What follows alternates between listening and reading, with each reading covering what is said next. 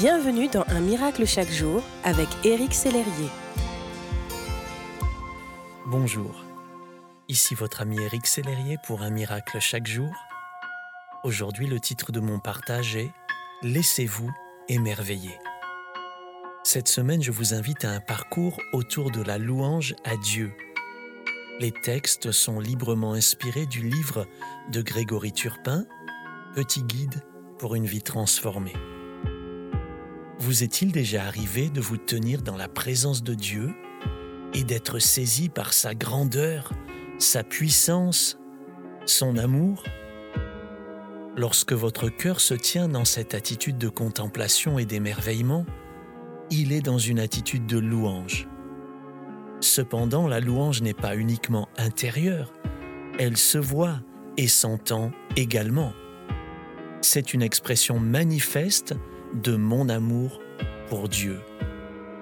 Personnellement, j'aime le chanter, mais aussi prendre ma guitare pour l'adorer avec cet instrument. Il est vrai également que parfois, il est difficile d'adorer librement pour diverses raisons.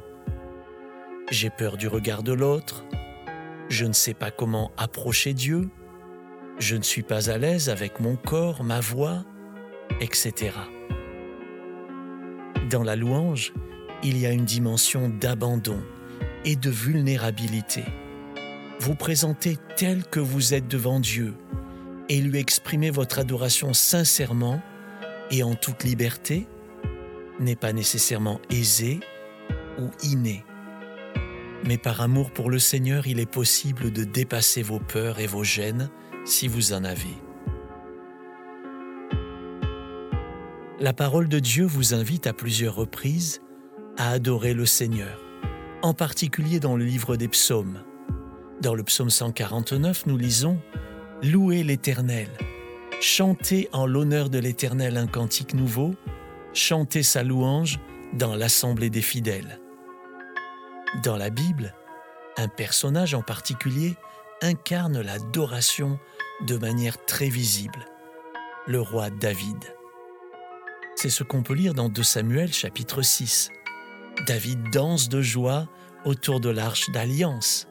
Il danse de tout son cœur, de toute son âme, de toute sa force. Il adore Dieu à sa façon, sans se préoccuper du qu'en dira-t-on. Notre adoration et notre louange devraient faire librement.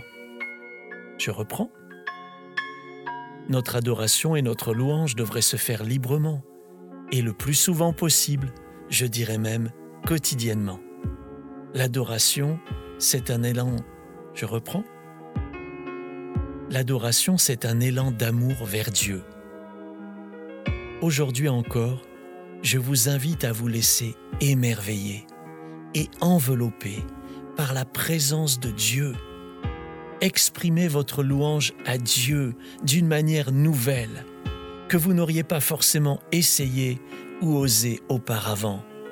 Chantez pour lui, levez les mains vers lui, dansez même si vous le souhaitez, mais adorez-le, il en est digne.